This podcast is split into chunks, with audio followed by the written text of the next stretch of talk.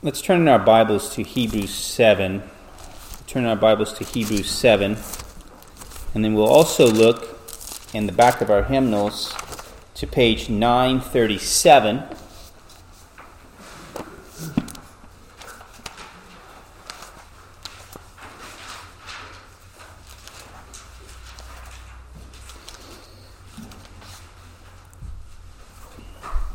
We'll put God's Word first as we read together Hebrews uh, 7, starting at verse 22.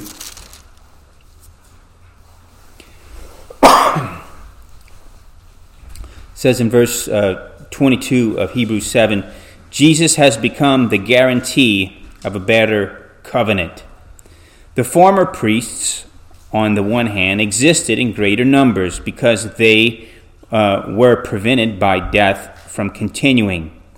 But Jesus, on the other hand, because he continues forever, holds his priesthood permanently. Therefore, he is able to save forever those who draw near to God through him, since he always lives to make intercession for them. For it was fitting for us to have such a high priest, holy, innocent, undefiled separated from sinners, and exalted above the heavens, um, who does not need uh, daily, like those uh, high priests, to offer up sacrifices first for his own sins and then for the sins of the people. But because this he did once for all when he offered up himself. For the law appoints men as high priests who are weak, but the word of the oath which came after the law appoints a son made perfect forever. And then we'll look at um, Westminster Confession of Faith, chapter 29 of the Lord's Supper, section 2. In this sacrament, Christ is not offered up to his Father nor any real sacrifice made at all for the remission of sins of the quick or dead, but only a commemoration of that one offering up of himself by himself upon the cross, once for all, and a spiritual oblation of all possible praise unto God. For the same, so that the popish sacrifice of the Mass, as they call it, is most abominably injurious, injurious to Christ's one only sacrifice, the alone propitiation for all the sins of his elect. Let's pray together. Our blessed Father, we pray that you would help us to remember the most glorious, wonderful, once and for all sacrifice of Christ our Lord, and help us to study the essential nature of this blessed work of Jesus, this completed final work of Jesus. Help us to understand and to believe these things and to rejoice in them and to believe them unto salvation. For we ask all this in the name of Christ our Lord. Amen. I looked up uh, what is the current Roman Catholic liturgy of the Eucharist. And Eucharist is uh, also considered the the celebration of the Lord's Supper, according to the way the Catholic uh, Church has it. Um, and this is actually from CatholicResources.org. Um, this is a little bit different from what I remember growing up in the Catholic Church, but here is what they have as the modern liturgy. The priest says this Pray, brethren, or brothers and sisters, that my sacrifice and yours may be acceptable to God, the Almighty Father. And then all the people say in response, May the Lord accept the sacrifice at your hands for the praise and glory of his name, for our good and for the good of all his holy church. Now, the way I remember in the Catholic Church is that the priest would say, May this sacrifice be acceptable to you, O God. That's the words I remember. So it maybe has changed since the 70s and 80s. But this is a practice that is clearly opposed by section 2 here. It's talking about a re sacrifice of Jesus in the Mass. Um, now, uh, uh, we'll look later on how they would try to use some language to say, well, we're, we're still having a commemoration that we know that Jesus was sacrificed once on the cross, but still, the language and the mentioning of Christ being sacrificed over and over again in the Mass does injury or damage to the one true ultimate sacrifice of Jesus our Lord. Now, my hope is that tonight I can give you some of the scriptural background for why we need to uphold that the Lord's Supper is only a commemoration of Christ's one ultimate sacrifice on the cross. Now, when I say that's what it is, we have to remember too that as this as is taught elsewhere, when we partake of the sacrament by faith, it's more than a commemoration. There's a spiritual presence of Christ that builds us up and helps us to grow in holiness. We don't believe um, that the elements become the body and blood of Christ, or like the, uh, the Lutherans, that uh, the presence of Christ is all around and wrapped up under, beneath, and around the, the sacrament. But in fact, there is a true spiritual presence involved that helps us to grow in grace. So, section 2 begins by saying this In this sacrament, Christ is not offered up. So, when we take the Lord's Supper, Christ is not offered up to his Father, nor any real sacrifice made at all for the remission of sins of the quick or dead, but only a commemoration of that one offering up of himself by himself upon the cross once for all. I like that. Once for one offering up of himself, and then later on, once for all. They wanted to make sure that we got that, didn't they? And here's the passage that we looked at earlier, Hebrews 7 22 and following. Now, there's a theme in Hebrews that's a beautiful, wonderful theme that in Christ everything is superior. It's in Jesus it's better in every way. And in this particular text in Hebrews 7, there's a lot of things that we see that are better. Verse 22 says that Jesus has become the guarantee of a better covenant. Now, people make promises. People say, I'll give you my word. Or even businesses might give you a guarantee. But later on, they, they back out on those guarantees and they're not faithful. That's not so with Jesus the guarantee in Jesus is sure and steadfast and perfect.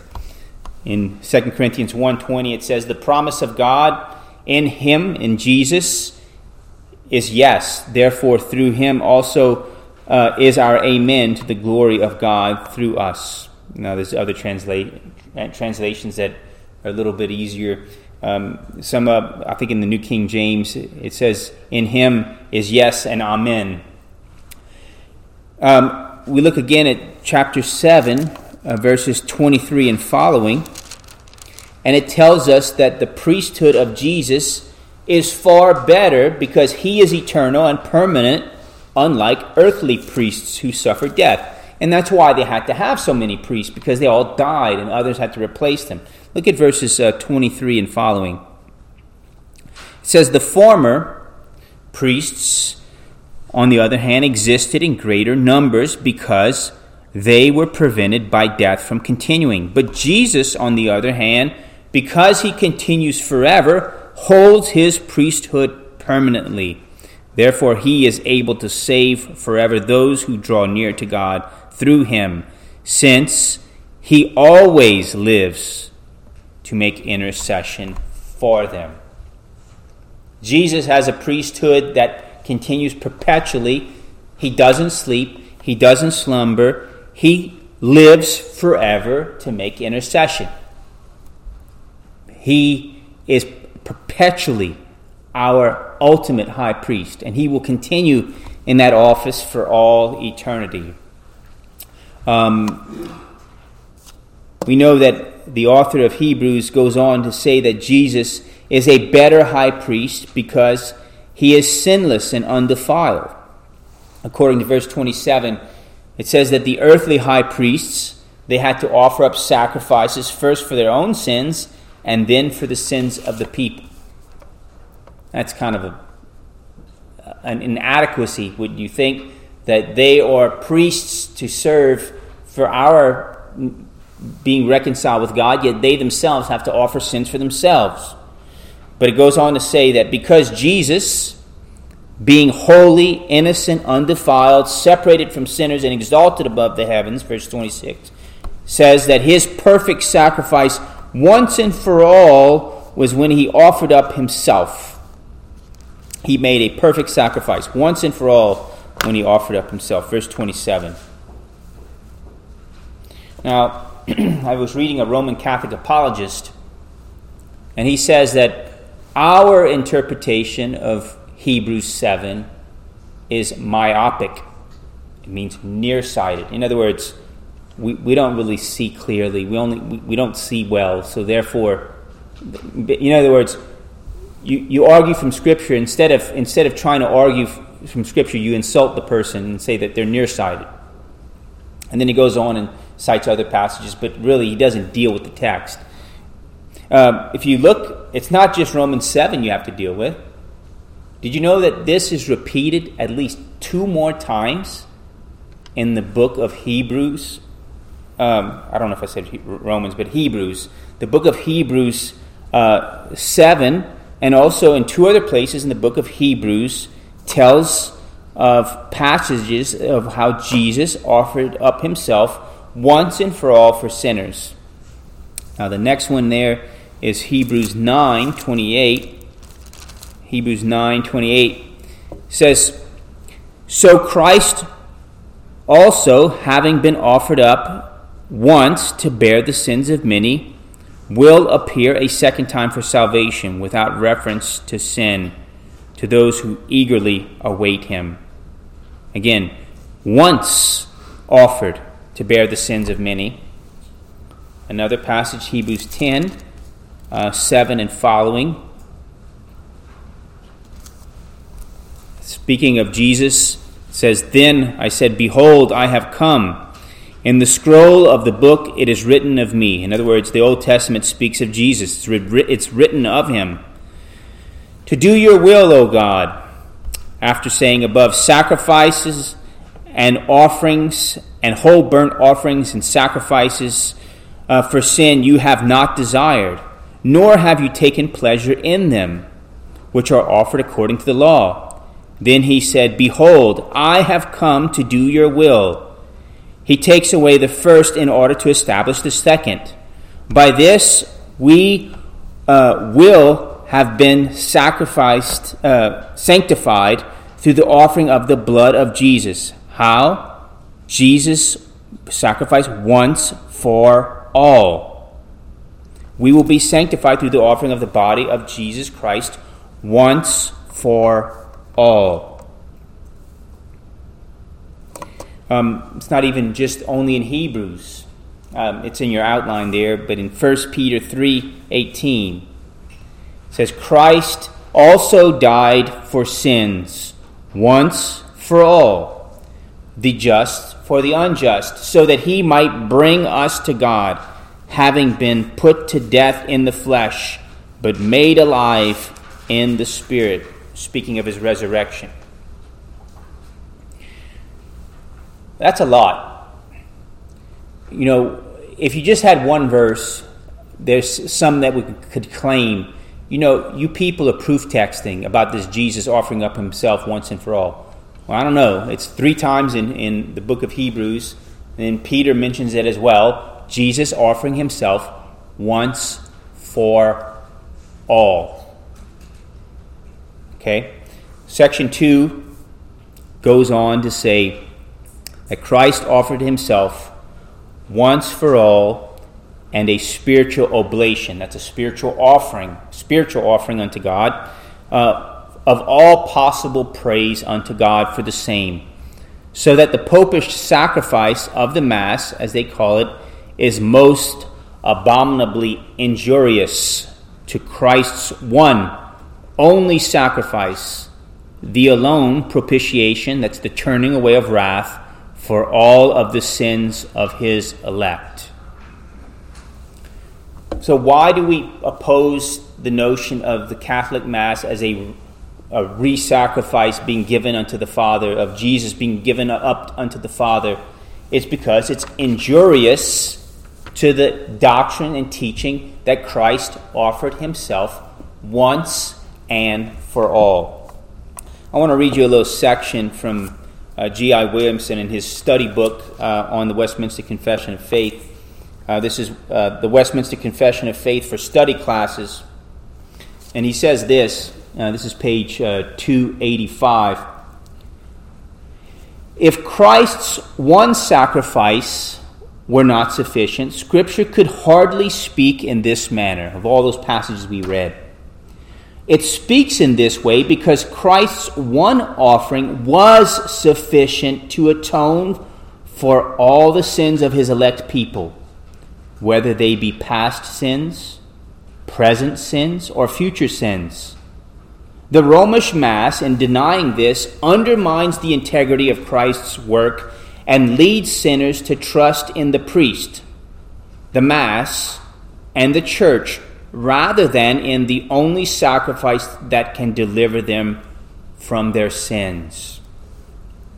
And he goes on to say that, of course, the Roman Church uh, teaches that the death of Christ, uh, that he dies in the Mass, is not another, but somehow tied to his death on the cross. But he, I love this part. He says, because of his own, their own testimony, the Roman Church says this that he is not through dying in other words, Jesus is not through dying because he's being re sacrificed. Um, a sacrifice has no value until the dying is finished. But if Christ is not finished dying after 2,000 years, how can we be sure that he, is ne- he will ever be finished dying? Then what becomes of our hope of the resurrection? Indeed, how can there be a resurrection from a death that is perpetual? In other words, Jesus Christ continues to be re sacrificed, to be on an ongoing dying in, in this Mass. So, what does it make about Jesus being raised from the dead? Now, again, my question is this The Holy Spirit instructed Paul, and he said that all Scripture is inspired by God and profitable for teaching. You can call that, you can translate that doctrine, for reproof, for correction and for training in righteousness. 2 Timothy 3:16. Where where do we find one passage in the entire Holy Bible that talks about the necessity of the, the Savior, the Messiah, being re sacrificed? I can't find it. I doubt you can find it. And I doubt anyone trying to uphold a re sacrifice of Christ found anywhere whatsoever in the Holy Scriptures. Um, now, here's another root. Here's another root issue. Where do we find any warrant from the Holy Bible, even for the continuation of the office of priesthood? I don't see any. The, I don't think the New Testament gives a continuation of the office of priesthood. What's, what's the office of a priest for, anyway? A priest is to, to offer sacrifices unto God. Well, Jesus made the ultimate, last, final sacrifice on the cross. So, why would we need a priesthood for offering sacrifices if Jesus made the last, final, ultimate sacrifice? I think that's clearly why in the New Testament, there's no place found whatsoever for the continuation of the office of priest because Jesus made the last sacrifice. We look in the, we look in the New Testament, we have the office of elder. Um, it's mentioned, it can also be uh, mentioned there as a bishop or overseer. Uh, there's mention of ruling elders and elders who labor hard in the preaching and teaching. That's uh, 1 Timothy 5 17. The other office that we have is the office of deacon that was instituted in Acts chapter 6. But there's, there's no continuation in the New Testament of an office of a priest because Jesus is the final, not just the final high priest, but he should be, you consider, the final priest, really. in God's sight. Um, it's just possible that the Roman Catholic Church did not want to let go of the office of priest. We have to have an ongoing priesthood, and we have to have an ongoing sacrifice given unto God. And well, well, let's just have a reenactment over and over again of the this Jesus Christ being sacrificed in the Holy Mass, with no warrant in Holy Scripture whatsoever. I, I hope this. I hope this. Uh, helps you look and remember and appreciate the wonderful blessings of what Jesus has done. Thanks be to God that he didn't do a incomplete work. Thanks be to God that he did a final finished complete work. That's what he said on the cross when he died. It is finished. My sacrifice is done. The final sacrifice for sin is done. And you don't need any further re sacrificing of Christ at all. Let's pray together. We thank you, our blessed Lord, that Jesus died once and for all for sinners, sinners such as us. We pray that you would help us to put our faith in Him, to trust in Him, and not in ourselves. Help us to put our faith and trust in Him and not in the intervention of men and not in the priesthood of men. Help us to not um, be deceived, but to receive and believe that Jesus Christ has offered himself once and for all for our sins. And Lord, we pray that you would help us to rejoice in this. And in, when we partake of the Holy Supper, help us to rejoice that in that finished, perfect, complete work of Jesus our Lord. Help us in these things, and we pray that you would guide and lead us uh, unto truth through your holy scriptures. For we ask all these things in the name of Jesus our Lord. Amen. For our closing hymn, we'll turn and stand as we sing 263. O Savior, precious Savior. Let's stand and sing